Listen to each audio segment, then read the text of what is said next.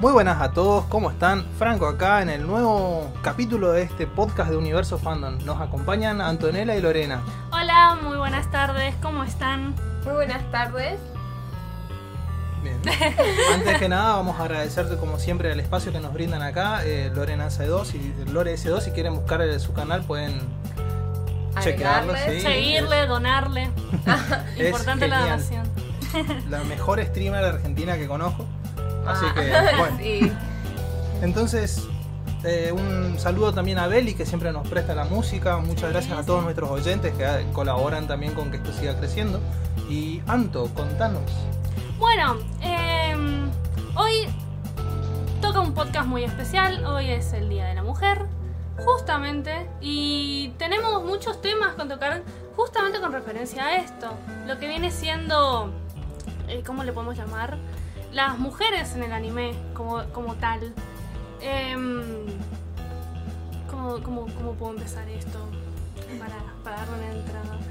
Em, ¿De, de qué manera vamos a eh, desarrollar el tema de las mujeres en el anime? A ver, con mujeres que admiramos dentro del anime. Anto. ¿no? Eh, sí, sí, tal cual. Además, eh, no solamente mujeres que admiramos, sino en el sentido de que un anime tiene que tener personajes, personajes importantes. Pero nosotros hoy vamos a dar especial destaque a las mujeres dentro del anime. Em, creo que más de uno tiene su anime favorito. eh, o tiene varios animes favoritos. Y siempre entre sus personajes va a encontrar a un personaje femenino que diga es un personaje que vale la pena mencionar. Eh, no sé si algunos de ustedes tienen algún personaje. Yo, por ejemplo, mi, mi siempre amada Sailor Moon, de las primeras pers- eh, personajes, bueno, no, no puedo decir primeras, pero en lo que viene siendo el ámbito de lo que viene siendo el anime de los 90 es, eh, ¿cómo se dice? De las pioneras en las mujeres eh, de anime protagonistas eh, que tenían su propia serie donde Poderosas. poderosas. Es Sakura Card Captor lo mismo, con la, la bonita Sakura. Eh, Candy Candy también. Tenemos, ¿qué más? Eh, Mikami, Mikami. Qué buen anime. Ese anime era hermoso.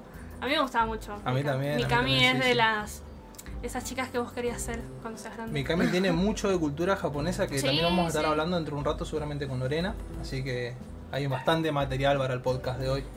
Eh, Pero- sí, también tenemos. eh, bueno, en los shonen, en los shonen mucho los personajes femeninos lamentablemente no, no, no son muy desarrollados porque el shonen, bueno, se enfoca en otro público y tiene otro tipo de, de, Eh, de visión, de Sí. audiencia. Pero también tienen sus personajes. eh, un, un gran ejemplo de esto que cuando me puse a pensar en justamente mujer en anime para este podcast, dije Bulma de Dragon Ah. Ball es de esos personajes en los shonen que es es ese personaje eje en el anime porque Bulma no es un personaje principal es un personaje secundario no no es como eh, como su esposo Vegeta el protagonista pero gracias a ella gracias a ella si vemos el caso gracias a ella todos se empezaron a conocer porque si Claro. no fuese por su viaje ella no hubiera conocido a Goku ni Goku hubiera sabido que existe otro mundo más allá de todo y hubiera conocido a Krillin, a Master Roshi y demás eh, el in- el- la inteligencia de ella para ella hizo básicamente la máquina del tiempo que dio Sí. origen a la saga de Trunks la saga más. gracias a ella fueron a, a Namek y dieron toda la saga de Freezer eh, es decir es un personaje súper relevante bueno estamos hablando de esos personajes personajes que decís son tan importantes igual o más importantes que sus Su contraparte protagonista, su claro. contra- co- eh, contraparte protagonista o sus compañeros Claro. masculinos, obviamente. Así que, bueno, ¿ustedes qué piensan? ¿Ustedes tienen algún personaje mujer que les guste? Sí, en mi- eh, a mí para, particularmente me gusta, por ejemplo, Winry Rockwell de ah, Winry. Winry también estuve viendo su, su biografía, su desarrollo, y sí, es uno de los personajes más relevantes de Full Metal. De hecho, sí. Bueno, Sí.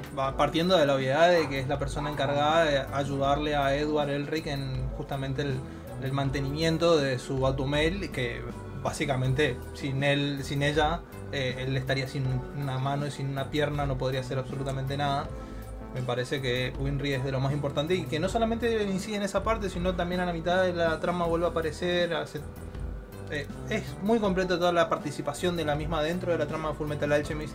Me parece que eh, también juega mucho a favor la, la abuela de Winry, eh, la abuela Pinaco, ¿sí? También tiene mucho de esto, es que es quien le instruyó en su momento a Winry para que termine por ser mecánica Automaze también. Mm, No sé si se dieron cuenta, pero Franco no es Franco si no menciona Full Metal.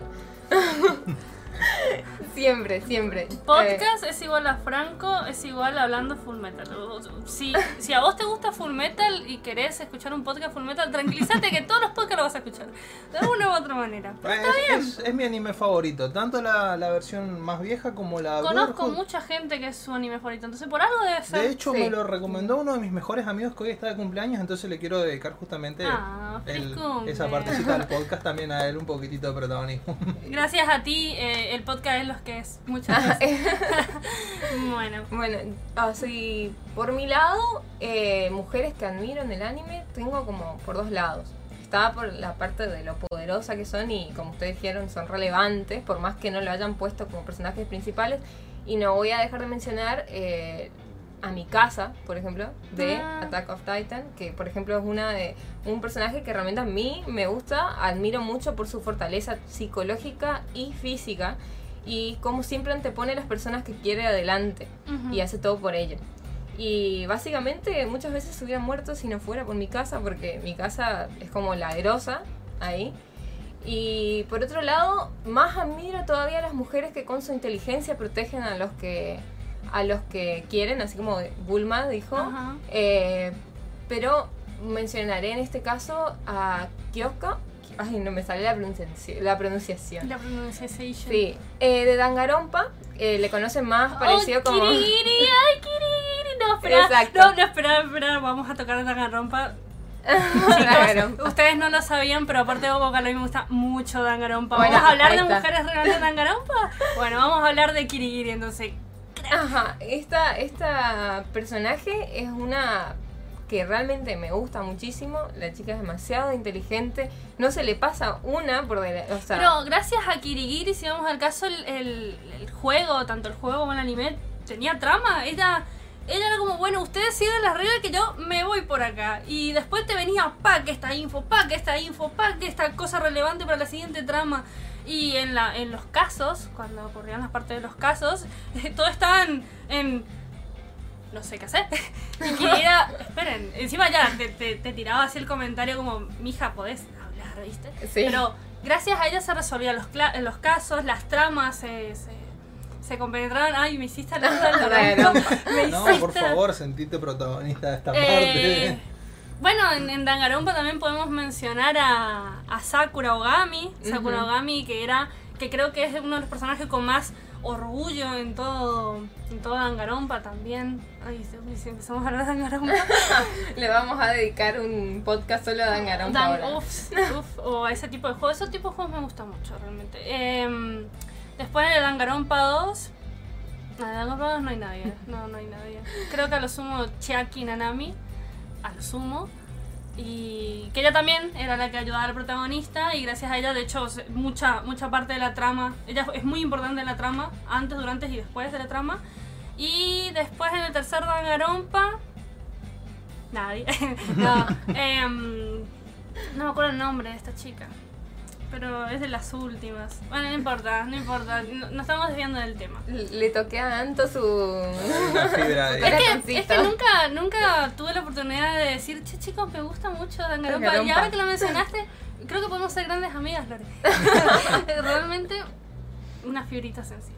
Lo que vos querés comentar algún personaje en particular, aparte de Dangarompa, que por ahí te. te No, ya la mencioné en mi casa y son mis razones, ¿viste? Por un lado, poderosa, parte física y eh, siempre sentimentalmente, ¿viste? Que son poderosas psicológica y sentimentalmente, como muy buenas en la parte emocional. Eh, y bueno, es como algo que nos identifica mucho a las mujeres cuando vemos personajes así.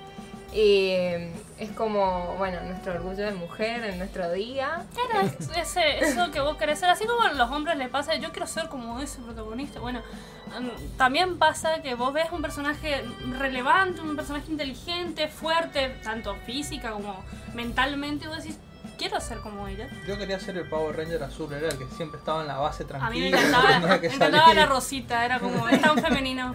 A mí me encanta lo femenino. Entonces, como, quiero ser como ella y pegarle a la gente, me encanta. Bueno. Bueno, otro personaje en cuanto a lo que viene siendo tema de fuerza. Fu- ah, fuerza y, y, mm, fuerza tanto física como mental, hablando de nuevo. Eh, Mor- Morgiana, Morgiana, creo que se menciona, de Maggie. Eh, yo Maggie no lo terminé de ver, lo vi un tiempo en, mi ti- en mis tiempitos libres, ¿viste? En esa, cuando no tenía clases y era feliz. Bueno, y Morgiana era, literalmente empezó siendo una esclava, eh, que desde chiquita fue una esclava directamente. Y cuando conoce a, a Alibaba y a Aladdin, como que empieza a liberarse más y demás, y se vuelve un personaje donde muestra una fortaleza increíble. El manga no lo vi, me spoilaron el final, lamentablemente, pero su desarrollo como personaje como que empieza a abrirse más y demás. Es otro personaje que me gusta mucho. Seguramente alguien que vio Mai y la conoce mejor el anime va a saber a lo que me refiero con este personaje. Así que, bueno, ¿algo más que quieran aportar? Yo quiero aportar una peque- un pequeño descargo en realidad que es contra Kishimoto. También es notorio que por ahí en los últimos tres podcasts he hablado bastante sobre Naruto. Sí. Y quiero, quiero enfatizar en algo que detesto de Kishimoto. No aprecia sus personajes femeninos. Mm, No. En lo absoluto. Tiene personajes femeninos. Conan es uno de mis personajes favoritos, por ejemplo. ¿sí? De la segunda parte de Naruto Shippuden. Y me parece que es completamente desperdiciado. Y el momento que le dan de protagonismo es. Se da cuenta Kishimoto de que está por romper completamente toda la trama que está haciendo por matar a su villano principal. Y como que se arrepiente y hace un Deus Ex. O sea, un Deus Deus Ex Máquina es básicamente que el autor por un hechicero lo hizo, salva a un personaje, ¿no? Ajá. Y haciendo de esta manera que el Muy único, típico. claro, Muy típico. haciendo que este momento, el único momento donde estaba brillando realmente uno de sus personajes femeninos, haya sido completamente opacado, así como allá habían sido opacados todos los otros personajes femeni- femeninos, como Temari, que me pareció una que tiene una Mm. personalidad muy fuerte, que quedó completamente tapada, eh, Hinata, que era la oportunidad de hacer una redención del personaje débil, que va fortaleciéndose, también lo mismo, quedó relegado a la de la misela en peligro, no- nada más en la segunda parte. Eh, Sakura, que era la principal excusa para hacer que esto crezca, no fue aprovechado en lo absoluto. Yo Eh, pienso que Sakura y Hinata, porque si vamos al caso, Sakura y Hinata son, no son, Sakura es más protagonista que Hinata. Hinata es más un personaje secundario, pero tenían un buen planteo. Eran, yo considero que son dos muy buenos personajes bien hechos, bien planteados. Hinata como heredera de un clan poderoso con un, ¿cómo se le llama eso que tiene los ojos? Tiene un nombre específico. No. Byakun, Sí, no, no, no. Dojutsu. Eso. Creo que es eso, sí. Es eh, lo que se le llama justamente. Sí, sí. Eh, poderoso, temido por, por el poder que tiene. Y ahí la ves. Ahí la ves siendo ama de casa. Que, ojo, no tiene nada de malo ser ama de casa. A mí me gustaría ser ama de casa y tener dinero, ¿viste? Y solamente dedicarme a mi casa. Pero pienso que el planteo de personaje que te dan, el desarrollo que tiene y cómo termina no es. No es creo que el- cómo un personaje tenía que haberse desarrollado. Porque al final tomaste todo el potencial que tenía ese personaje y lo dejaste así, varado, haciendo Claro. nada. Sakura también, y Sakura, para mí, mi personaje favorito de Naruto es Sakura. Pero no Sakura como el personaje que es, sino el, pl- el planteo que tenía Sakura. Que era un personaje de un clan. de un clan que nadie conoce, literalmente. eh, que no, no, no era ni relevante, ni fuerte, ni nada. Que ve a sus compañeros, ve el esfuerzo de sus compañeros, empieza a entender más a Naruto. eh, bueno, sigue moviéndose por Sasuke, bueno, eso es lo único que no- nunca me gustó. Obviemos lo de Sasuke. O- omitiremos lo de Sasuke. Porque está bien, si vos elegí, eh, agarrás a tu parte romántica, tu interés romántico, y decís, bueno, yo voy a mejorar para ese interés romántico, vaya y pase. Pero ella era como. No, no tiene sentido, ¿no? Los personajes de Naruto en general, como Mm. te quería decir, están completamente relegados a ser la misela en peligro o simplemente un poco Claro. de aceite para la Inclusive Por- cuando se fue a entrenar con Tsunade, se hizo más fuerte que Tsunade, según, según palabras de la propia, del propio anime. Y mm, del propio creador se hizo más fuerte que Tsunade. Pero la ves ahí, es así, en Boruto, ella es la dueña del hospital, ella es la que atiende, es uno de los, de los personajes, de los ninjas de esa generación más poderosos, eh, más fuertes, pero no hace nada relevante. Inclusive, eh, yo estoy en un grupo de Naruto, de, este, latinoamericano, donde pasaban lo- el manga de Boruto cuando empezó. Y hay una parte donde Sakura es secuestrada, no me acuerdo por qué, no, no me acuerdo cómo, y tampoco voy a explicar mucho para el que quiere ver el manga. Y ella sola se enfrenta a un ejército de 50 y le hace frente a todos. Y después se enfrenta al líder de eso y le hace el recontra frente, son escenas muy buenas. Pero al final como que ya no le daba. Y ahí viene Sasuke la, la rescata. En la adaptación no pasó ni la mitad. Ni la mitad. Ella se enfrentó unos cuantos, vino el tipo, le dio tres golpes, pelearon un poco, se vieron escenas buenas, pero no pasó prácticamente nada de lo que el manga te muestra. Entonces como Le que... dan poca prioridad al personaje Sí. femenino para mostrar qué tan poderoso po- eh, llegó a ser y su desarrollo en lo que vendría a ser ese. Claro, pienso que Sakura también es el problema. Creo que Sakura y Hinata fueron, al, al querer darle tanto protagonista, eh, protagonismo, porque Hinata iba a ser la, la, el interés romántico protagonista, que eso creo que se habrá notado desde el principio, y Sakura, una de las protagonistas, junto con los otros dos, eh, creo que son las más golpeadas por este problema del poco desarrollo de personajes. Eh, poco desarrollo, tenés un montón de ejemplos. En realidad se centraron básicamente a la hora de desarrollar los personajes principales, dejando completamente de lado. Yo pensé en algún momento que iba a haber alguna redención ya en la segunda parte, cuando apareció Sai, por ejemplo. Eh, no, no pasó, no sucedió. Lo dejaron a medio camino. Y yo no voy a mirar eh, Boruto, no porque me desagrada el universo, de hecho el universo de Naruto me parece bastante extenso, bastante copado, pero no lo voy a mirar porque sé y quiero quedarme con las pocas cosas buenas que ya he visto en la primera parte. Eh, nada más que aportar de mi parte por el lado de Naruto, me parece que esto ya merita incluso un video solamente hablando de Naruto en algún momento, pero... Un estudio Oh, no. sociológico de los personajes. eh, Franco hablando de Naruto. No, sí, no, por favor, no me hagan hacer eso. Un saludo a todos los chicos de Car Capital que siempre nos apoyan. Sí, muchas gracias chicos. Los queremos, los quiero. Corazoncito. corazoncito. Bueno. Em, y siguiendo con el tema de personajes femeninos, eh, los. Los. ¿Cómo se dice? Ay, ¿cómo, cómo le podemos seguir el ritmo a esto? Em, no solamente en lo que viene siendo anime, en películas también tenemos personajes femeninos muy, muy relevantes. Eh, yo sé que ustedes tienen muchas ganas de hablar de, de un temita en especial con respecto a eso. Sí, nosotros, por ejemplo, eh, con Lorena estuvimos haciendo un estudio por ahí de un personaje de anime muy importante que es Chihiro. Claro. Chihiro Sí. me parece una representación muy grande de lo que vendría a ser justamente el personaje femenino bien Y representado. con un desarrollo, porque al principio, ¿qué vemos? Una chica eh, miedosa, una... eh, Caprichosa, tal vez. Caprichosa, sí, eh, por todo chillaba, papá, mamá, eh, típico. Pero después, a medida que avanza la trama, vemos un desarrollo de un personaje que va creciendo, eh, tanto en la parte psicológica como física, porque realmente, y es valiente, es una, una mujer, a mi parecer, muy valiente. Ciertamente. De hecho, o sea, cuando Miyazaki escribió el personaje de Chihiro, lo que estaba haciendo era basándose en una nena de 10 años que era hija de un matrimonio amigo de él.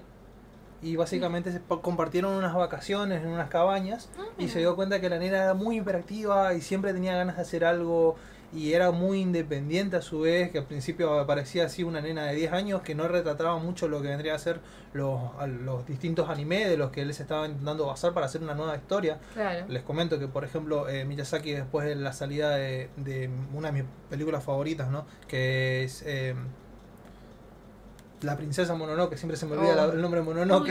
buena. Cuando terminó la producción de La Princesa Mononoke, había decidido retirarse. Claro. Aún así, decidió quedarse a partir de este viaje que hizo, inspirado en la, en la nenita esta, para darle forma a su nuevo personaje que Sí. sería Chihiro. Yo tenía entendido también que él había vuelto al ruedo para hacer esta película. Era como- Fíjate qué bien que lo hizo, que fue la primera película. Porque él ya tiene un meme específicamente de me retiro, no, ah no, volví, mira, me retiro, no, vuelvo. Ah, Es que esa vuelta le representó el ser la primera persona extranjera en ganarse un premio de la academia. sí, es cierto. Con esa película eh, se abrió las puertas al mundo, se hizo conocido. Los estudios Ghibli eh, tienen su marca característica y hoy en día es lo que es. Eh, y no sé, es muy raro de que una persona no haya escuchado de, de esta película gracias a, a cómo se abrió al mundo tras este premio. Eh, Quiero aportar algo muy importante. Quiero- vos, ves quiero los contarles- ojos, vos ves los ojos de él de déjame aportar esto. Sí, por favor. Sí, sí. Quiero contarles cómo fue el- la, la inserción de todo el estudio Ghibli en Oh. América, en general, en realidad, en todo el extranjero, de todo lo que vendría a ser Japón, en realidad. Eh, todo esto arrancó, ¿sí? Con, escuchad lo siguiente: Estudios Ghibli visitando Disney Pixar. ¿Sí? Disney. Disney Pixar. Y quiero hacer un, un cortecito minúsculo acá para comentarles que vamos a estar haciendo un video con la gente de Upper, ¿sí? Ah, sí. Hablando de una, digamos, ficticia rivalidad entre Disney y Ghibli. Porque ahora como van a, voy a empezar a desarrollar el tema, ¿sí? Van a ver que son, y escuchen esto, son súper amigos. Mm. Ah, y aprovechando esto, pueden pasarse por el canal de los chicos de Upper por YouTube. Eh, ya van a ver que empezaron a hacer una introducción de lo que va el tema con un video de Estudio Ghibli, que es Estudio Ghibli. Y bueno, le- siga, siga Frank. Bien. Ah, Sí, señor Frank. Arrancó con John Lasseter, que es el director y uno de los fundadores de Pixar, viendo cómo entraba por la puerta de Disney Pixar Miyazaki, ¿sí? con un grupo entero de animadores. Ellos estaban ahí para analizar y aprender sobre la animación occidental. ¿sí? ¿Qué sucede? Quedaron bastante fascinados muchos de ellos. No así Miyazaki. Miyazaki detesta la animación 3D. Mm, Bien, hasta ahí tenemos entonces el factor de que Lasseter conoció a toda esta gente cuando fueron a visitar el estudio Ghibli. Digo, cu- cuando fueron a, a visitar eh, Disney. Disney. Pixar. Sí. Bien, quedó fascinado. Posteriormente visitó el Japón, estudio Ghibli, y ahí llevó justamente un, un corto animado de ellos que pese a que ha- había sido advertido ya de que a Miyazaki no le gusta nada eso, se lo presentó de todas formas y le dijo, sentate y mira. Y él habrá dicho algo en japonés parecido así. ¿Sí? Pareció así. Claro. Entonces, después de ver ese corto, Miyazaki por primera vez salió sonriendo de una película animada en 3D, ¿sí? según las entrevistas que le hicieron. Ajá. Y desde al día de la fecha son grandes amigos. Fue Lasseter quien convenció a las grandes cabezas de Disney de comprar los derechos de distribución por un 10% del valor de todas las películas de estudio Ghibli. ¿Sí? Son películas que eh, son realmente caras y Disney por lo general no compraría esto si no supiese que tendrían un gran éxito. Más teniendo en cuenta que una de las demandas que tenía Estudio Ghibli era el quedarse con todo el dinero procedente del merchandising. Claro. Es decir, o sea, Disney iba a quedarse a- para lo que está acostumbrado con migajas. Por lo que yo tengo entendido, justamente Estudio Ghibli desde el comienzo eh, tuvo no mucho éxito en la parte de taquilla, cuando iba al cine, por ejemplo con Totoro, mi vecino Totoro, no tuvo mucho éxito. Vos decís, ¿cómo no va a tener éxito esta película tan linda? No, no tuvo. Pero recién ganó con lo que vendría a ser eh, merchandising. Eh, sus dos películas que sacó seguido, tanto Totoro como La Bruja, el aprendiz de la bruja, ganaron mediante merchandising. Así es como pudieron recuperar el valor de la película y ganar por exceso para hacer las otras películas. Así que en sí era lo máximo que podía ganar, o sea, ganaba más en merchand- merchandising que en otra cosa, entonces Disney la hizo bien. Claro. La hizo bien. Como nosotros comentamos en nuestro podcast anterior, la elaboración de una animación es bastante cara. Sobre todo cuando se presta tanta atención al detalle, tantos fotogramas, tantas imágenes de transición, ¿sí? Entre una y otra, haciendo que las películas de Ghibli tengan un coste que ustedes no se pueden llegar a dar una idea de lo que son. ¿Sí? ¿Qué sucede? Este monto para Disney en un principio era bastante exorbitante, pero como el director de Disney Pixar estaba seguro de que esto iba a ser un éxito, decidieron probar suerte con el viaje de Chihiro. Mm. Resultando en lo siguiente, ¿sí? El viaje de Chihiro estuvo nominada al Oscar el mismo año que estaba Lilo y Stitch, ¿sí? Y el mismo año que estaba Buscando a Nemo. Ah, Qué interesante que mi habitación está llena de Stitch y Totoros. Ahí está. Stitch y Totoros. Bueno, peculiarmente la que ganó fue eh, eh, el viaje de Chihiro. Ajá. Ajá. ¿Sí? Entonces, ¿qué tenemos por consecuente? Que apareció en un mercado extranjero ganando premios internacionales, haciendo que todo el mundo empiece a consumir eso, y siendo que Disney tenía la- el derecho de distribución, ¿sí? lo mandó tanto a a Europa, lo mandó, se quedó acá en América, siendo un éxito a nivel internacional. Un éxito que benefició tanto a Ghibli como a Disney. ¿sí? Forjó una alianza, forjó una alianza que yo no te puedo explicar lo que es, la, en, en fardos de guita para ambos, ambas partes, ¿no?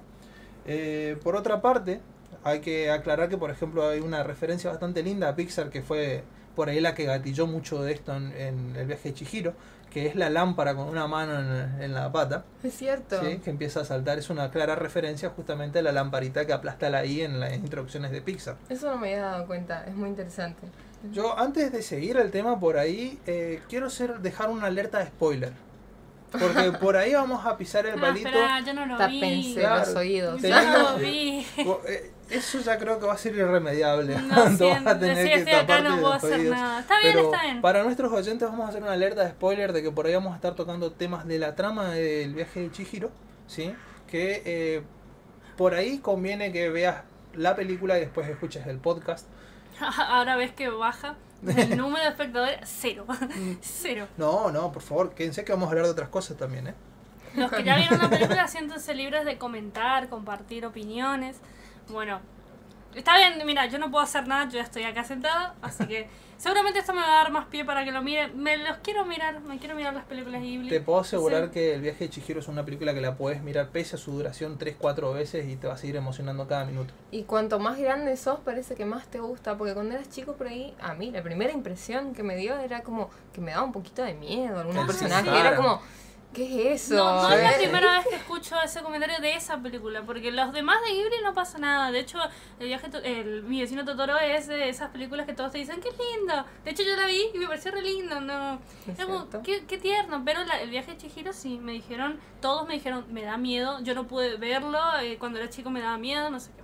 Sí, hay algunas excepciones, viste, dentro de los estudios Ghibli que es como ya muy destinado a, a los adultos porque las tumbas de las luciérnagas y el bueno, espíritu del bosque, la princesa Mononoke también. Claro. Bueno, yo cuando vi la princesa Mononoke era, era tipo, te- el, el mensaje, yo lo vi mucho como un mensaje ecológico. así. tipo, entonces era como, qué lindo, cuidemos los árboles, me, me sentía mucha empatía hacia lo que viene en la naturaleza, porque eso te hacía generar empatía. Hay algo bastante peculiar de estudios Ghibli y en realidad de Miyazaki es que él dice en varias entrevistas que su intención no es dar ningún tipo de mensaje ecológico ni nada de eso. No. Él escribe en base a Es sus sin vivencias. Sí, en base a sus vivencias, como por ejemplo en, en el viaje de Chihiro se da la escena de que tienen que limpiar al espíritu de un río. ¿Sí? Claro, Sí. sí. Eh, Como que está contaminado el río, te lo muestran así. En una, en una escena hay una- un grupo de personas intentando jalar una bicicleta justamente del interior. Esto es una anécdota real. Eh, en su niñez él tuvo que sacar una bicicleta que tuvieron que jalar con una soga entre 10 personas de un río, ¿sí? Para ayudar a- al medio ambiente ahí, pero en ningún momento él se dedicó a hacer spam, por así decirlo, ecológico. Simplemente Claro. pone las vivencias, ideas que va teniendo y esto va resultando por ahí en mensajes un poco lindos. Eso Es es algo que a mí me gusta destacar de Ghibli. Ellos no intentan ser en ningún momento ese mundo fantástico, todo hermoso, todo rosado, sino que intentan ser eh, algo más parecido al realismo mágico. Claro. Repleto de magia, me puedes decir, repleto de magia, Sí. pero los personajes son mucho más humanos. Así como vemos también una nenita de 10 años, ¿sí? En una situación que le supera completamente y que todos los personajes saben que esa situación le supera. No es como un personaje ultra virtuoso que viene a revolucionar todo, que viene con las expectativas de que va a cambiar el mundo de, este, de los espíritus. Vamos a explicar de qué va la trama primero antes de meternos mucho en, en, esto, en estos temas. Los escucho, es yo los escucho a los dos, así que... Eh, bueno, eh, a ver, esta, esta película ya, como estábamos hablando, empieza con una chica que vamos a ver que es bastante caprichosa. Los papás, ellos se, tienen, se están mudando y obviamente cuando vos te estás mudando de casa y encima de... eh, de una vida, vos ya llevabas tus amigos, todo, te, te cambian, entonces empezás con el, el berrinche de por qué nos tenemos que ir, o ya llegamos, o bueno, ya lo, lo, lo ves. Entonces em, pasa esto y por ahí vos vas viendo ciertas cosas que van pasando en una parte del viaje que ya te dan un indicio de que algo va a pasar. ¿viste? Eh, ella ve cosas, eh, después como que pasa un accidente, ¿no? Que ellos tienen que parar porque termina la ruta. De es como que se de golpe encuentran con termina. un túnel que está obstruido por Sí. una estatua que eh, Como si hubiera pasado un accidente, como si se cayó la estatua y no podían pasar. Y encima creo que tenían que seguir sí o sí por ese camino para llegar a su destino.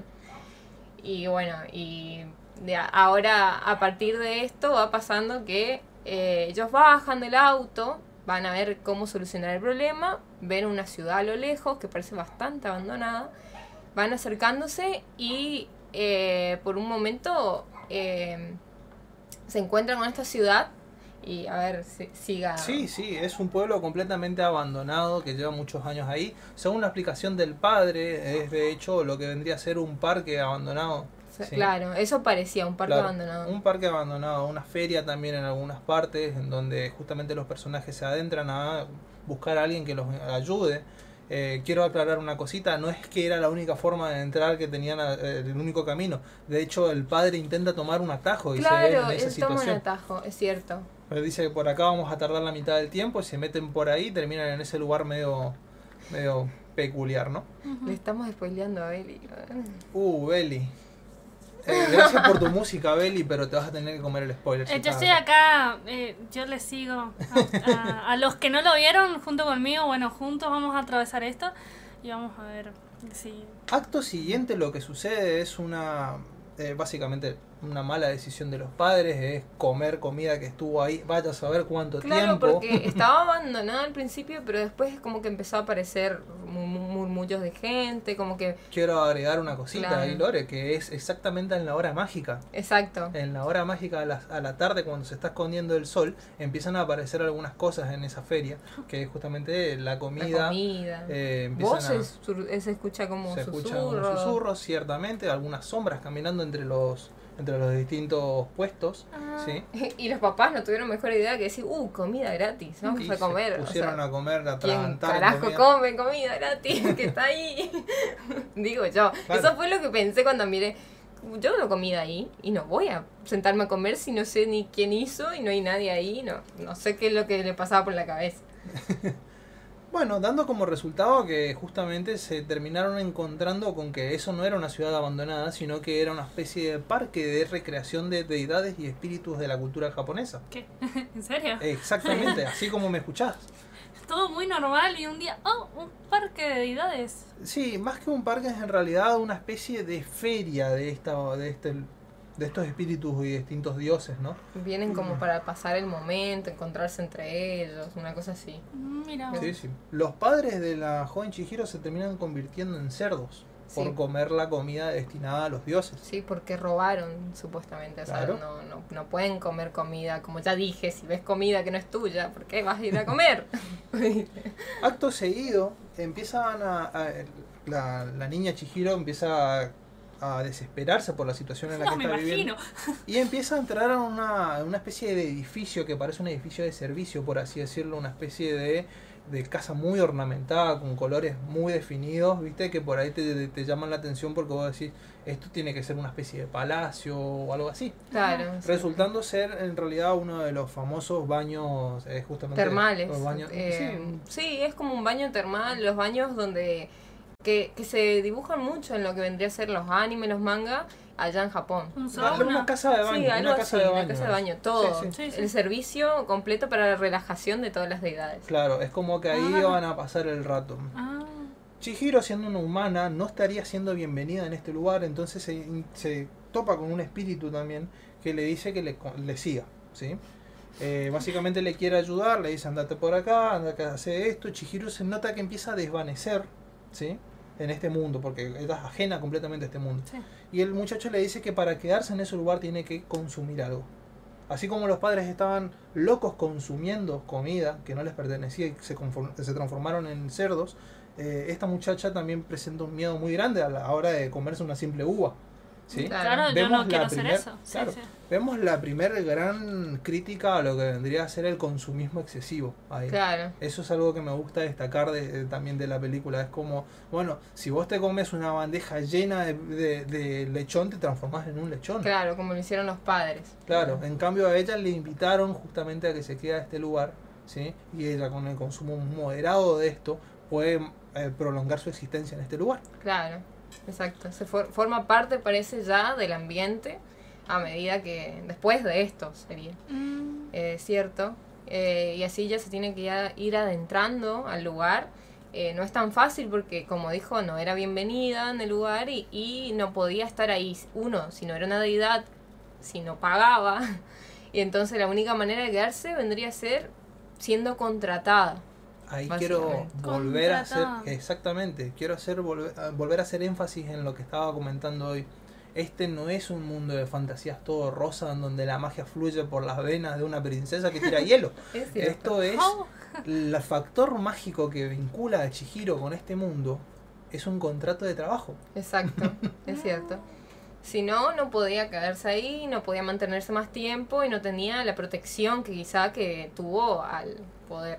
Y no era fácil porque tenía que ganarse el contrato. Ciertamente. Y había que convencer a la dueña, Como la vida misma. como en la vida real. Exactamente. Encima, convengamos que es una niña y era más difícil que quieran contratar a una niña porque todos los empleados eran adultos. Claro. Eran todos mujeres adultas y mu- eh, eso ahora que me pongo a pensar, casi todos eran mujeres, muy pocos hombres, mujeres adultas atendiendo. Eh, quizás tenga algo que ver también con la cultura japonesa de que eran mujeres las que atendían ese tipo de negocios, eso, eso ya no lo sé, eso va, va más allá de mi conocimiento. pero ¿cuál era la...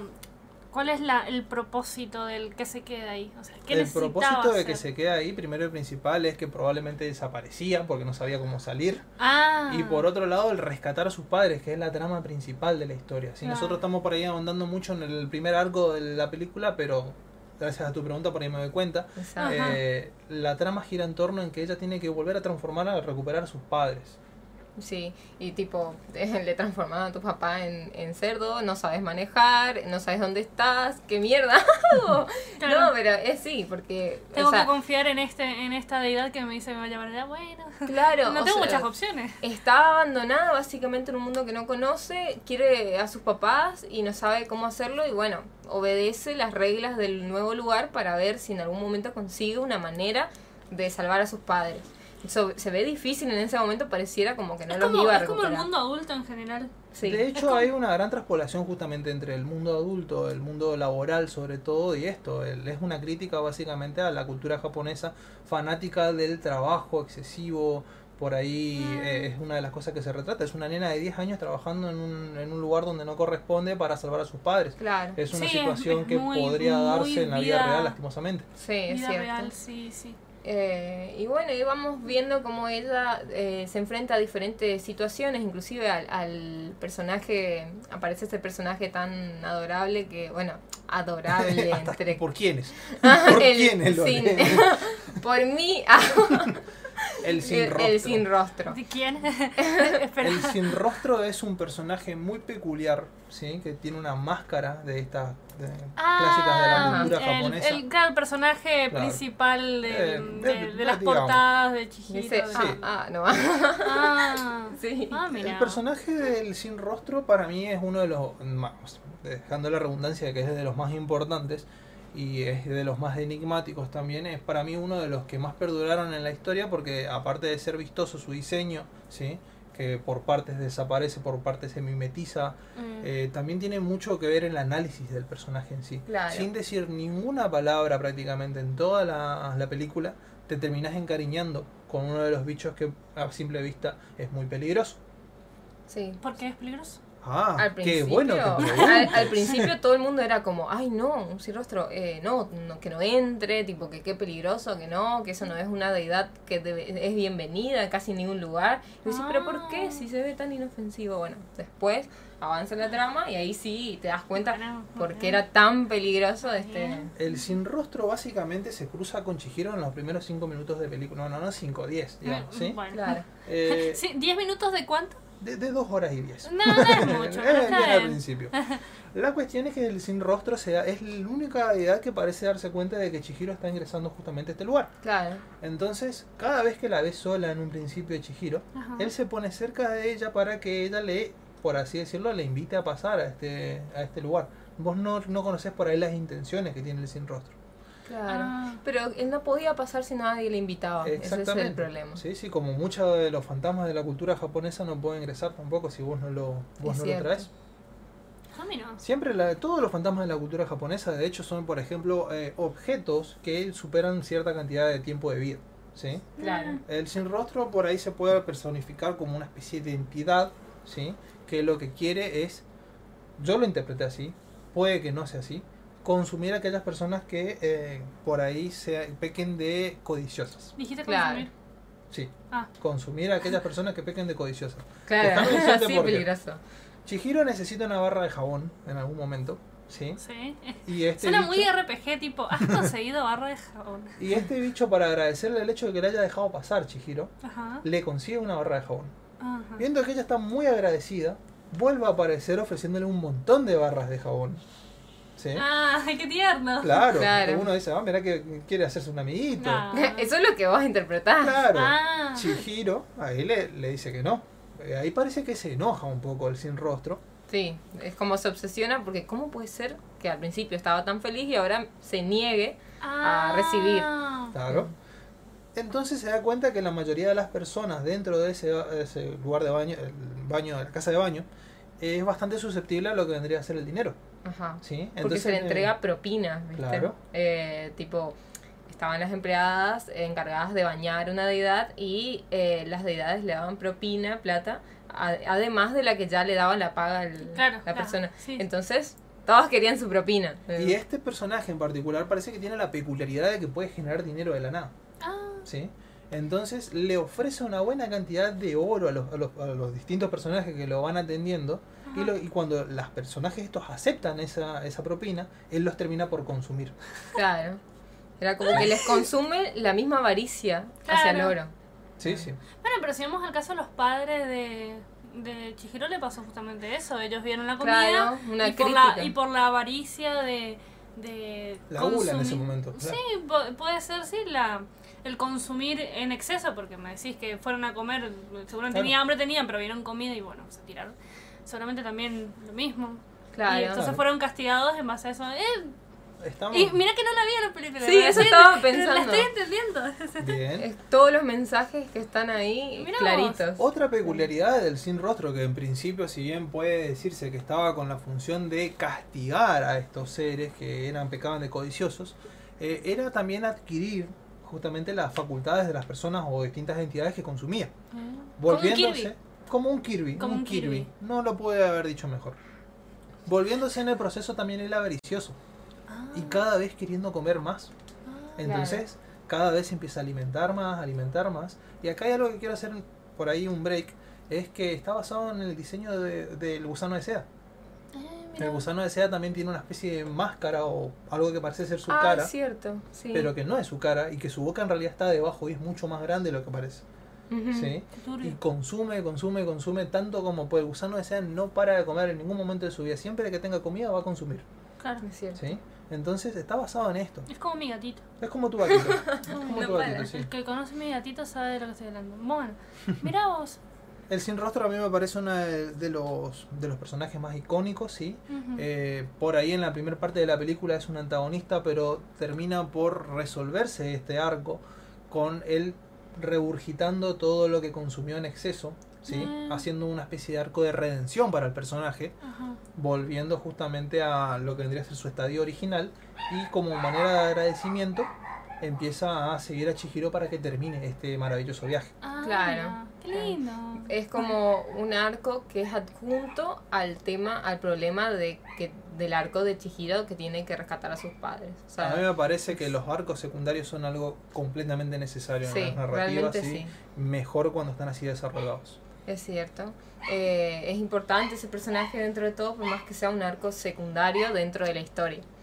Eh, y bueno, no vamos a prolongar demasiado y lo seguimos como que ella consigue mediante...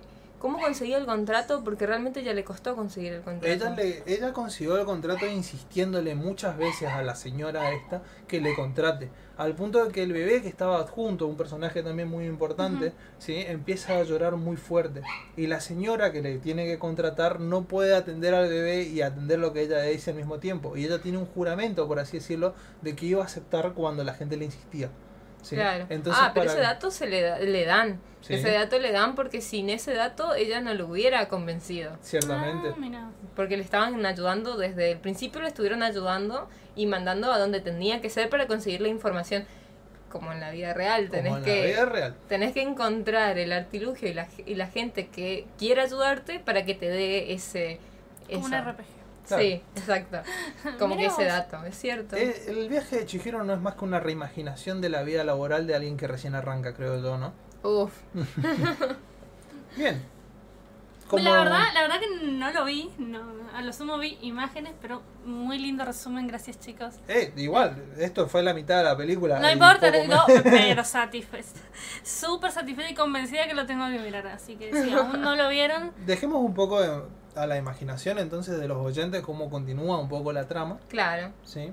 ¿Vos querés agregar algo a esto o querés contar un poco más de la trama? Ya creo que si empezamos estaría bueno que avancemos un poco más de todas formas, sin dar tanto detalle. No, sin dar tantos detalles, simplemente hablar de, de los personajes más importantes que aparecen, que es, es el, el que le ayuda al comienzo. ¿Sí? Eh, él es súper importante para la trama al final, eh, básicamente. Eh, ¿me, re- ¿Me refrescas el nombre? Si mal no recuerdo era Haku. Sí, Haku, era Haku. Eh, primeramente nos va a aparecer un personaje que simplemente parece un humano, pero después nos damos cuenta que era mucho más, era mucho más importante.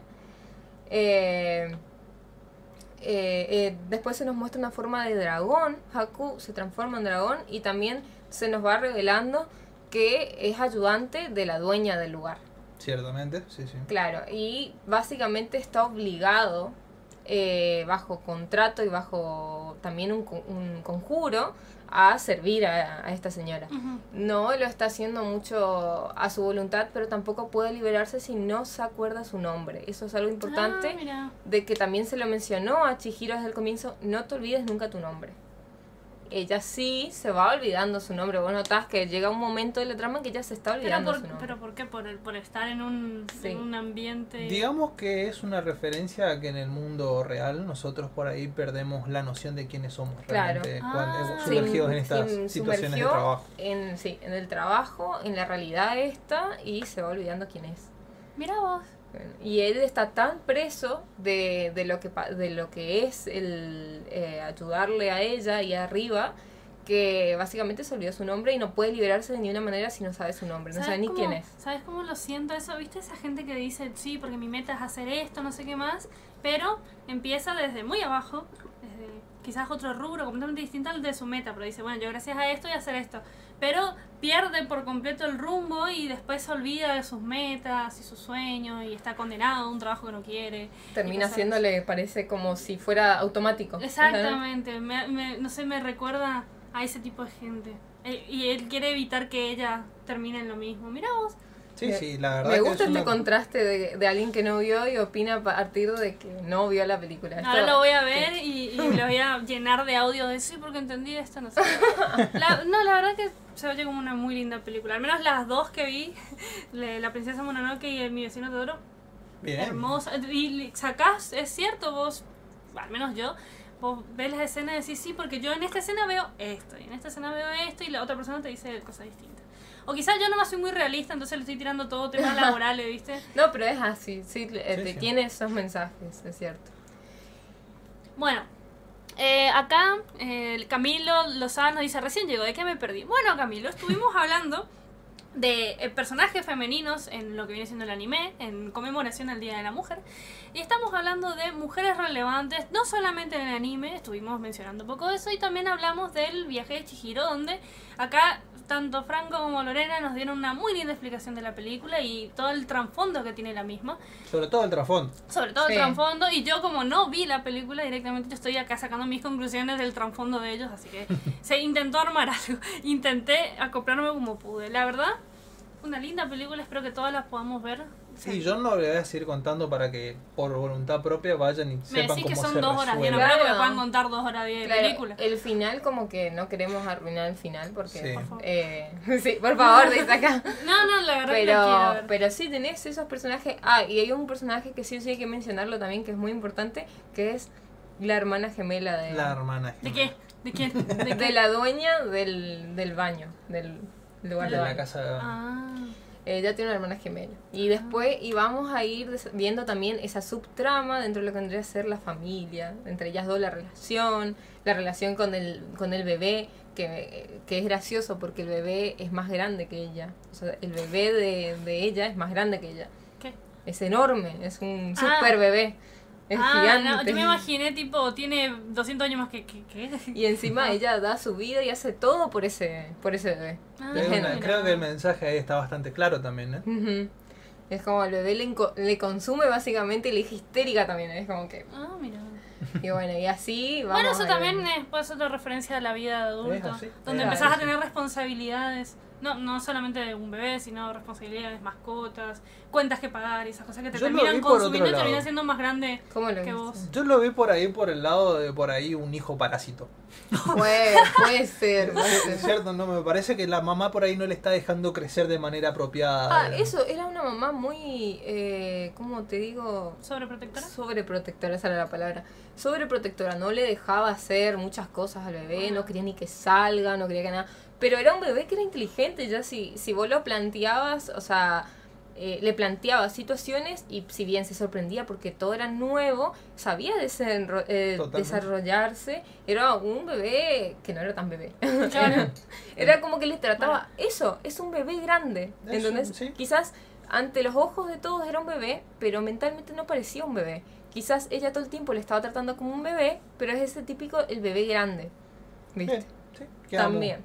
Bueno, ahora que me lo plantean así, sí, pienso, pienso lo mismo que ustedes. Pero yo lo veía más como cuando tus responsabilidades Claro, y tu también es vida una linda forma de plantearlo. te, te sobrepasa hasta el punto que eso es más grande que vos. Probablemente Es- lo que sucede en realidad es que cuando uno ve a la señora esa es un personaje por ahí que es retratado de manera repugnante. Entonces uno no le quiere humanizar tanto. Claro, Ah. es cierto.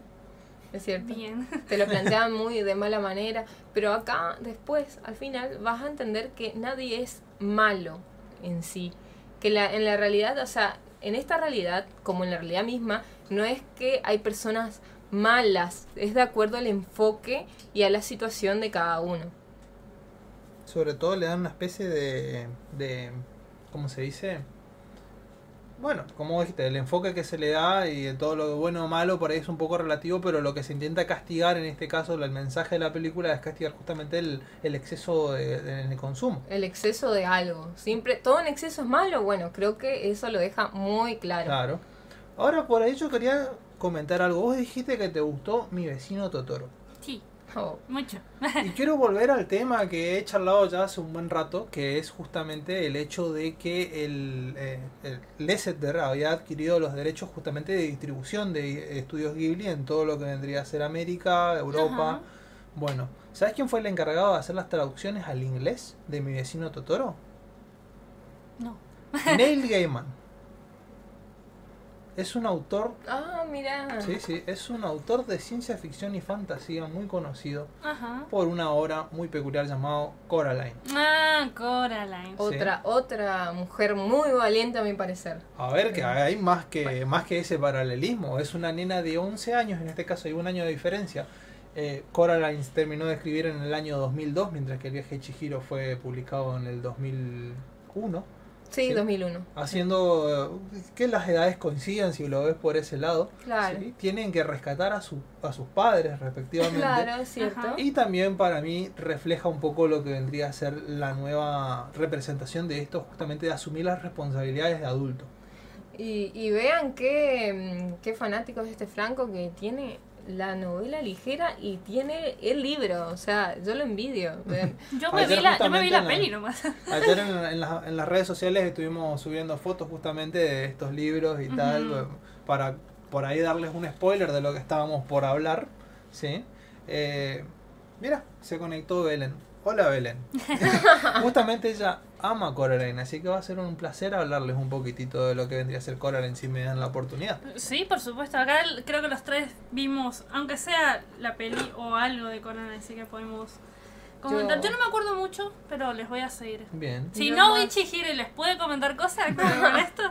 Coraline, cierto, es cierto. la película en particular es estrenada en el 2009. Ajá. Pero yo por ahí quería charlar un poquitito más de lo que vendría a ser el cómic y Ah. por ahí también el- la, la novela, ¿sí? Porque tiene una adaptación de novela eh, al formato de cómic que está muy bien realizada. Hasta, hasta tenía entendido que inclusive tiene un juego. O sea, Ah, lo mira, han, eso no lo lo- sabía. que lo han adaptado en novela, en, en lo que es decir, tenemos el libro, la novela eh, la película y parece que hay un juego, por lo Mira. que tenía entendido. La, la, la trama gira en que Coraline se muda también a una nueva casa, ¿sí? El Pink Palace, ¿sí? El Palacio Rosado, ¿sí? Y a mí me da mucha gracia esto, porque se llama Palacio Rosado. Vos no esperás que haya nada malo en un Te Palacio juro. Rosado. Es Claro. ¿sí? Pasan- partamos del, contexto de la historia, ¿sí? Una casa enorme, ¿sí? Dividida en varios departamentos, porque la familia cuando se muda no puede ocupar todo el espacio ese, entonces deciden particionarlo y alquilarlo. Claro, Sí. es cierto. Acá hay muchos de esos lugares, Claro. es cierto. Lo cierto es que Coraline se empieza a aburrir, es una chica también muy inquieta, así como Chihiro. Ajá. Sí, y Yo en- tengo entendido que su pasatiempo ideal es salir a explorar. salir a explorar. De hecho, en el cómic te van contando que primero, antes de salir a explorar, se había leído todos sus libros y se había visto todos los videos que tenía en su casetera. Videocasetera. sí, no tenía. Y uno de los videos de la videocasetera era eh, mi vecino Totoro. Ah, mira. Como dato curioso, nada más eso. Eh, entonces prosigamos. ¿Qué sucede? Se conoce con los distintos y peculiares personajes que habitan justamente el Pink Palace. ¿sí? El señor Bobinsky que vive arriba es una persona, parece de origen ruso. Tengo Sí. entendido que le cambiaron el nombre que en la novela no se llama Bobinsky. No, Eso no, es la hecho. película. Sí, sí. El señor Bobinsky tiene una especie de circo de ratas, ¿sí? Al que quiera maestrar para que hagan toda una especie de, de Eh, justamente de espectáculo. de- sí, de música y de bailes en realidad, de toda una, toda una performance. Y eh, una, acá se te, te presenta el primer elemento por ahí un poco supernatural de la trama, que dice que las ratas no paran de decirle mal el nombre a Coraline, le dice el señor Bobinsky. Claro. Que le dicen constantemente Caroline. No, No, al revés. Él- las ratas le dicen Coraline porque los vecinos eh, le decían Caroline. Estaban pronunciando mal su nombre. Y como que te quiere dar un indicio de que las ratas le conocían un poco más. Ya Ay. sabían que ella iba a venir. Y le dicen Oh, por Coraline. Dios. Sí, sí. Oh, por Dios. Se plantea en la película, en particular, que la en realidad villana de esta serie, que es la otra madre o la Ujú. Beldam, una bruja muy antigua, Beldam Una también es una sí. palabra para definir a las brujas de la mitología celta, ¿sí? Eh, es la que hace una especie de muñeca de trapo por el cual la- esta, esta mujer puede espiar la vida de Coraline. ¿sí? Es cierto. La función de la Beldam en este caso sería raptar a los distintos niños que ella ve que son infelices para brindar un poquitito de felicidad y quedarse con el amor de Claro. estas personas. ¿sí? Después las consume totalmente hasta el alma. ¿verdad? Claro. Básicamente. Eh, básicamente lo que hace la Beldam es eso, es eh, ve que vos sos infeliz, te plantea un mundo entero que es el otro mundo para ellos, ¿sí? Sí, sí, sí. que es eh, básicamente él- ella te brinda todo, alimento, eh, toma la forma de tu madre justamente siendo la otra mamá, junto- Sí, sí, hace sí. todo una especie de marioneta del otro papá, hace marionetas de todos los eh, que vienen en el Pink Palace, te pinta un mundo, ¿sí? que se plantea como que ella tiene completo control sobre la mayoría de las cosas. Claro. Sí, es sí. como si creara una dimensión aparte solo para vos. Para convencerte. Claro, en la película era eh, iba y hacía lo que quería y, y te pasaba tiempo con los padres, que era justamente lo que más quería ella. Y mm, ella todo el tiempo iba porque ya se sentía mucho más cómoda así. Claro, y otra cosa que tengo entendido, no sé, corregime si no, Franco, es que me parece que esto de la muñeca fue planteado en el libro, pero En el no libro. en la novela gráfica. Sí, hay bastantes diferencias entre la película y justamente la novela, por una cuestión más que nada de que en las tramas audiovisuales vos tenés que dejar todo muy implícito, ¿sí? Y el hecho de que el personaje, ¿sí? tenga conversaciones consigo mismo, en una especie de plano de lo que está pensando, en una película se ve aburrido. Claro. es Entonces, cierto. que se implementó, por ejemplo, el personaje de Wybie. Ah, sí, Wavy no está en la novela gráfica. Wybie no, No, está no en el material justamente Ah, original. Lo agregaron. Lo agregaron Encima es un hacer- personaje que es importante en la historia y no está en la novela gráfica. Sí, sí. Este, se lo adaptaron, eh, lo adaptaron justamente para esto, como dijiste, Sí, ayudar a la trama a desarrollar cosas que quizás iban a ser aburridas para nosotros verlas. Claro, no- es distinto eh, que escuchar que ella tiene una conversación con un personaje ajeno como lo es Wybie, eh, que se lo plantea en la película como el bisnieto de la dueña del Pink Palace, Claro. que en algún momento desapareció su hermana gemela, que ya Ah, te dan la pauta de que entonces la bisabuela, sí, tiene es- era fue joven cuando la Beldam ya existía. ¿entendés? Ah. Es una especie de referencia también a eso.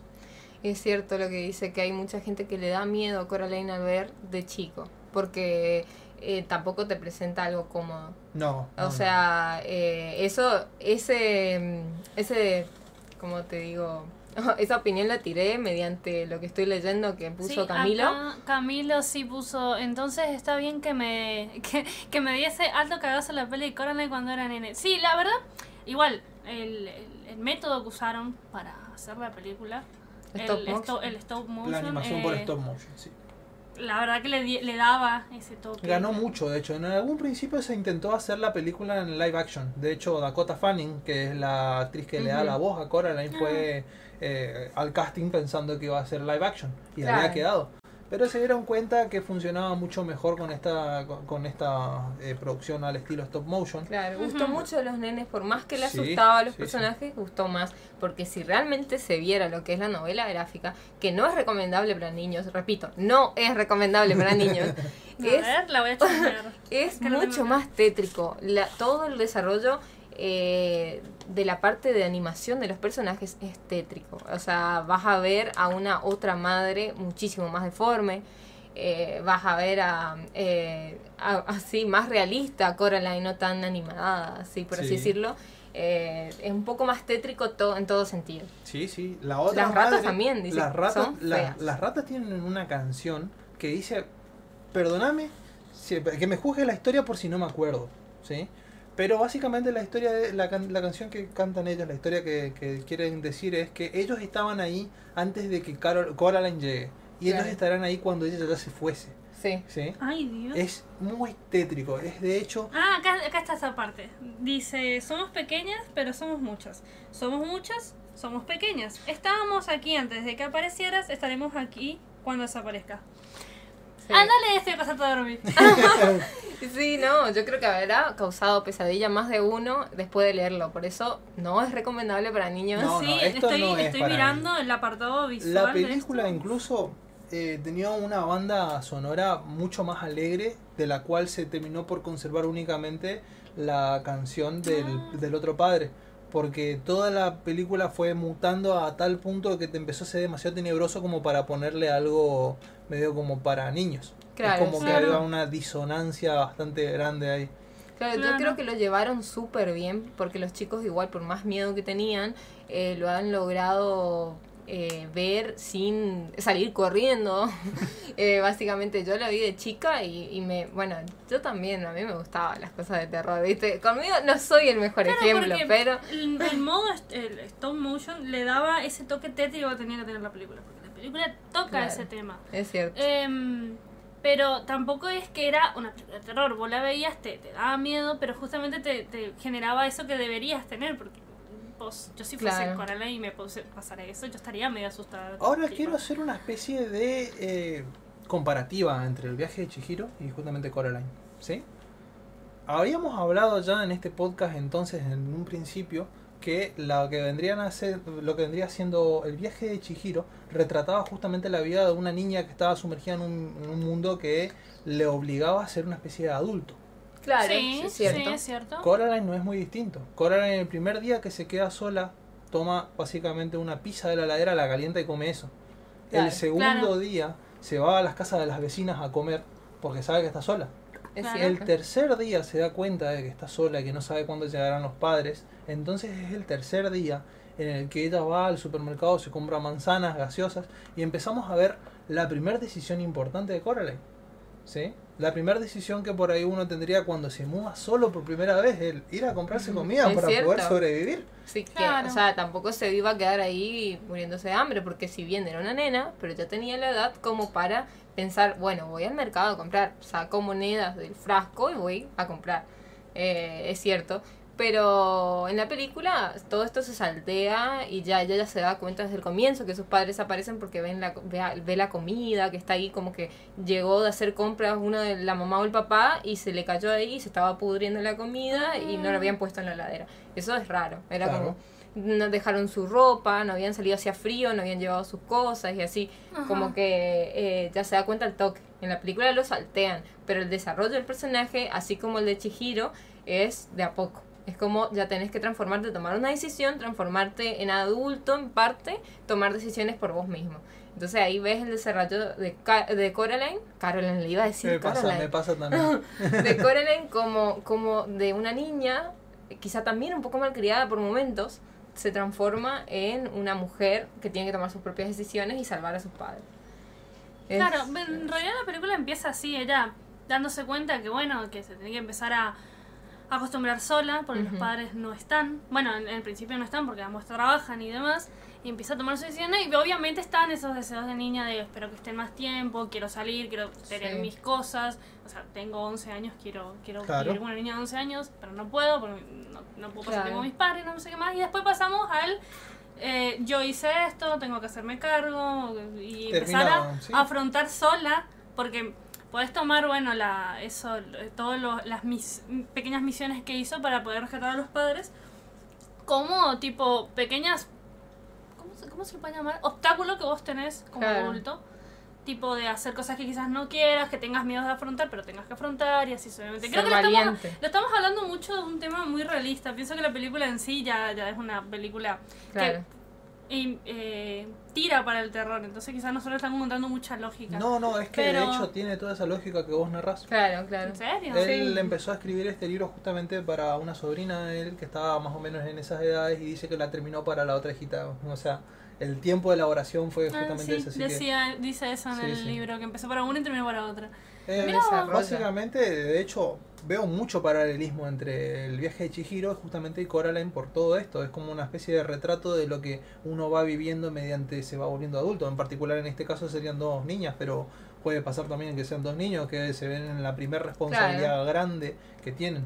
Tengo, de hecho, muchos traumas con mi primer responsabilidad grande porque fue deshacerme de una mascota queridísima de la familia, Claro. ¿no? Entonces, es como Claro. que en ese momento yo siento que pude haber llegado a sentir lo mismo que Coraline sintió a la hora de tener que rescatar a sus padres. Y era un- Claro. un, manojo de emociones, eh, un montón de nervios, un montón de cosas que por ahí se quedaron conmigo y me en su momento me dolieron, pero me terminaron forjando como persona, ¿no? Claro, es Claro. cierto.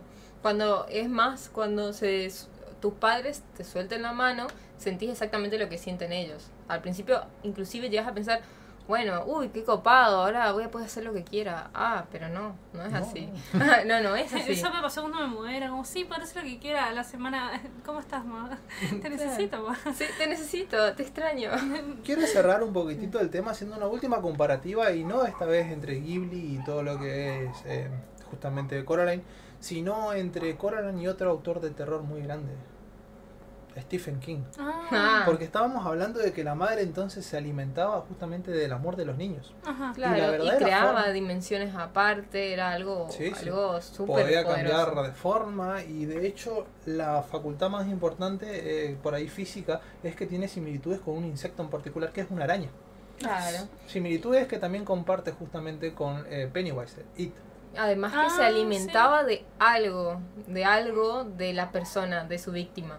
Por ejemplo, Pennywise, vamos a ver que se alimenta de Los miedos. miedo. del- los miedos. Sí, sí. Pero en este caso, la mamá, la otra mamá, se alimentaba de otro tipo de cosas. O sea, era una chica, teníamos una protagonista triste con su realidad y eh, ella le vendía un mundo totalmente en contrario. Era como, acá vas a ser feliz, acá tenés todo. Y entonces se alimentaba también un- en parte de esa tristeza y la transformaba en, en felicidad. Y yo no sé si se alimentaba de la tristeza o de la felicidad, En básicamente. del amor de los niños. Es de del hecho. amor. Es del Ah, amor de ahí los está. niños, sí, sí.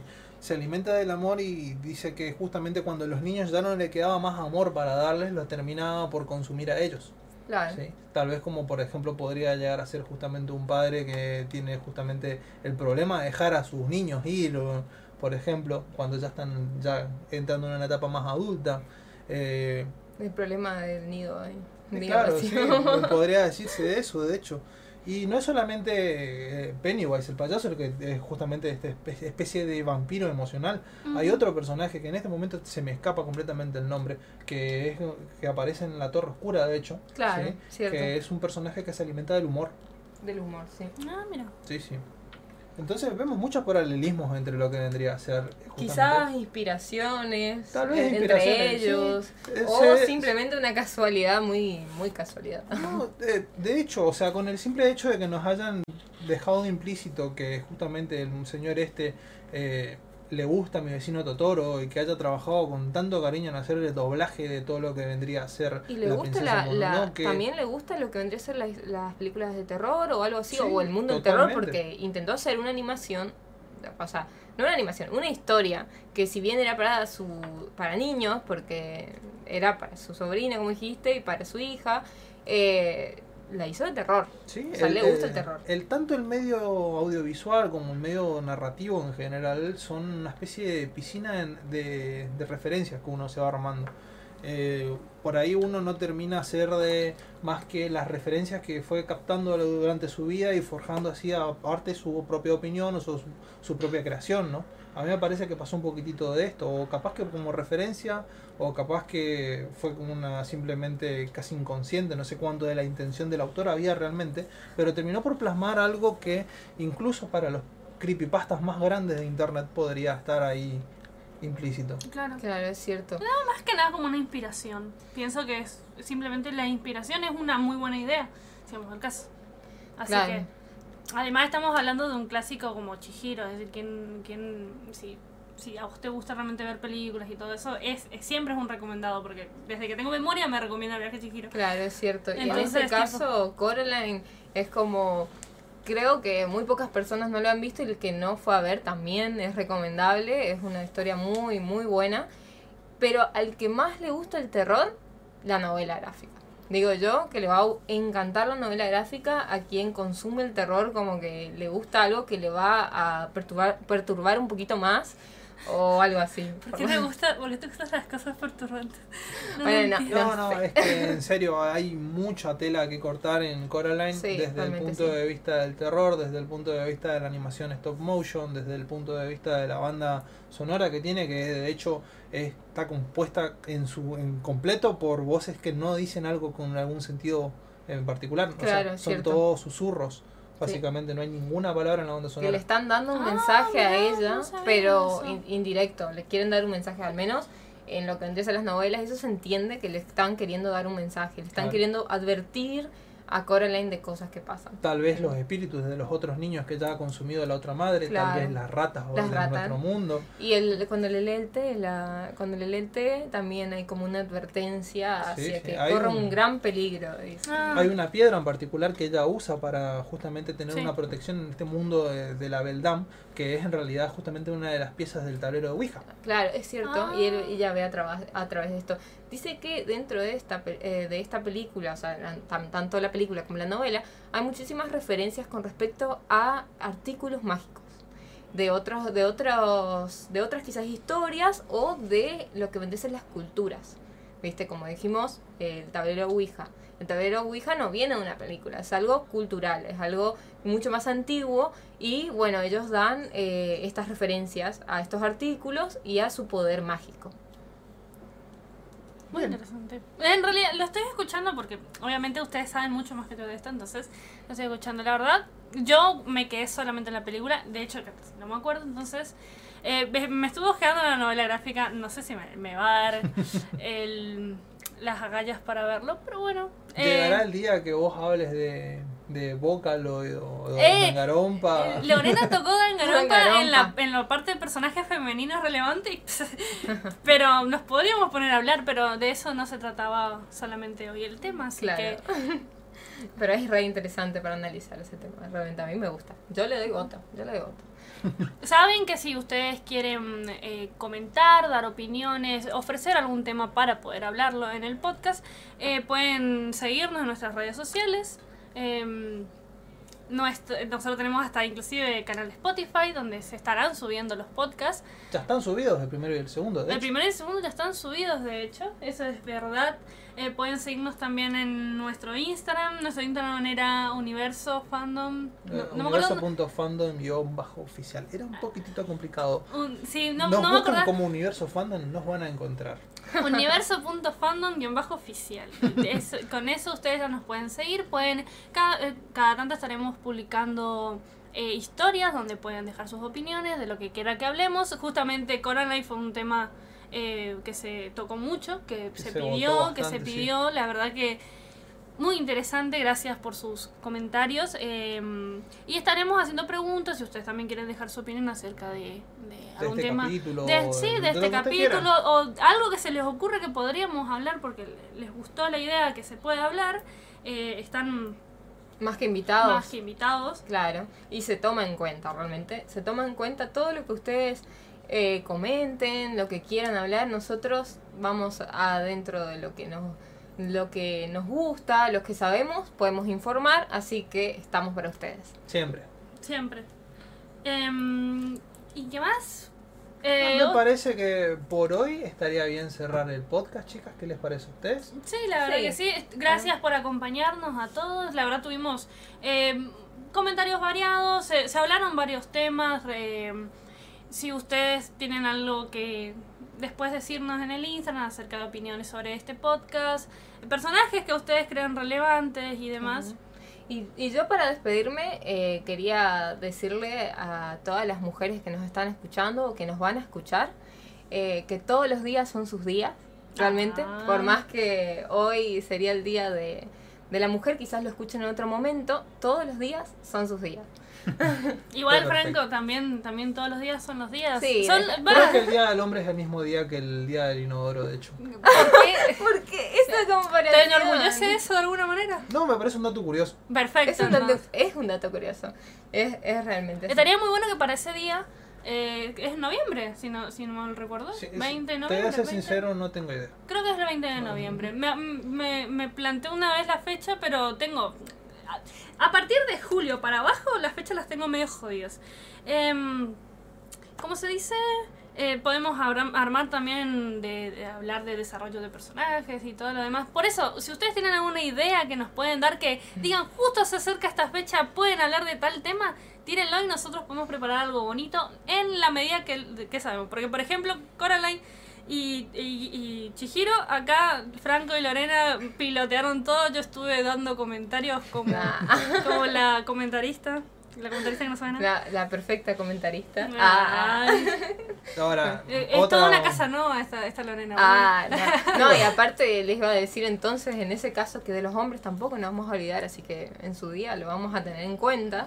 Y también le vamos a hacer algo destinado y también todos los días son sus días. Ah. Por supuesto que sí. Bueno, para cerrar el podcast quiero volver a agradecer justamente a nuestro también acá amigo y gran coproductor de esto, Mauro Sánchez, que también está brindando el espacio a Lorena S2, que también Lore S2, que nos brinda también un poco todo lo que vendría a Muchas ser. gracias. Sí, claro. Son geniales. No se Son olviden. unos grosos. No se olviden de seguir a Lore y, y seguirla con todas sus cositas y donarle cositas. Es Claro, también, también tiene un canal de YouTube, Instagram, eh, en todas sus redes sociales, Lorece2, la van a encontrar.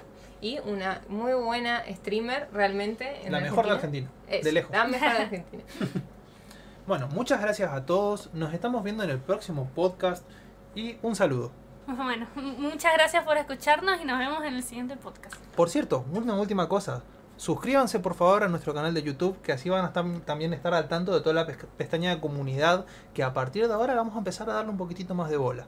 Es cierto. Ah, sí. Así que ya saben, pueden tirar sus ideas y probablemente salgan en un video barra podcast barra contenido. Lo que sea. Lo que sea. Estén atentos. Muchas gracias por hacer parte de esta comunidad y nos estamos viendo la semana dentro de un tiempo. No estaríamos seguros de... Casi meto la pata. Listo. Nos estamos viendo. Nos vemos. Chao, chao. Chao.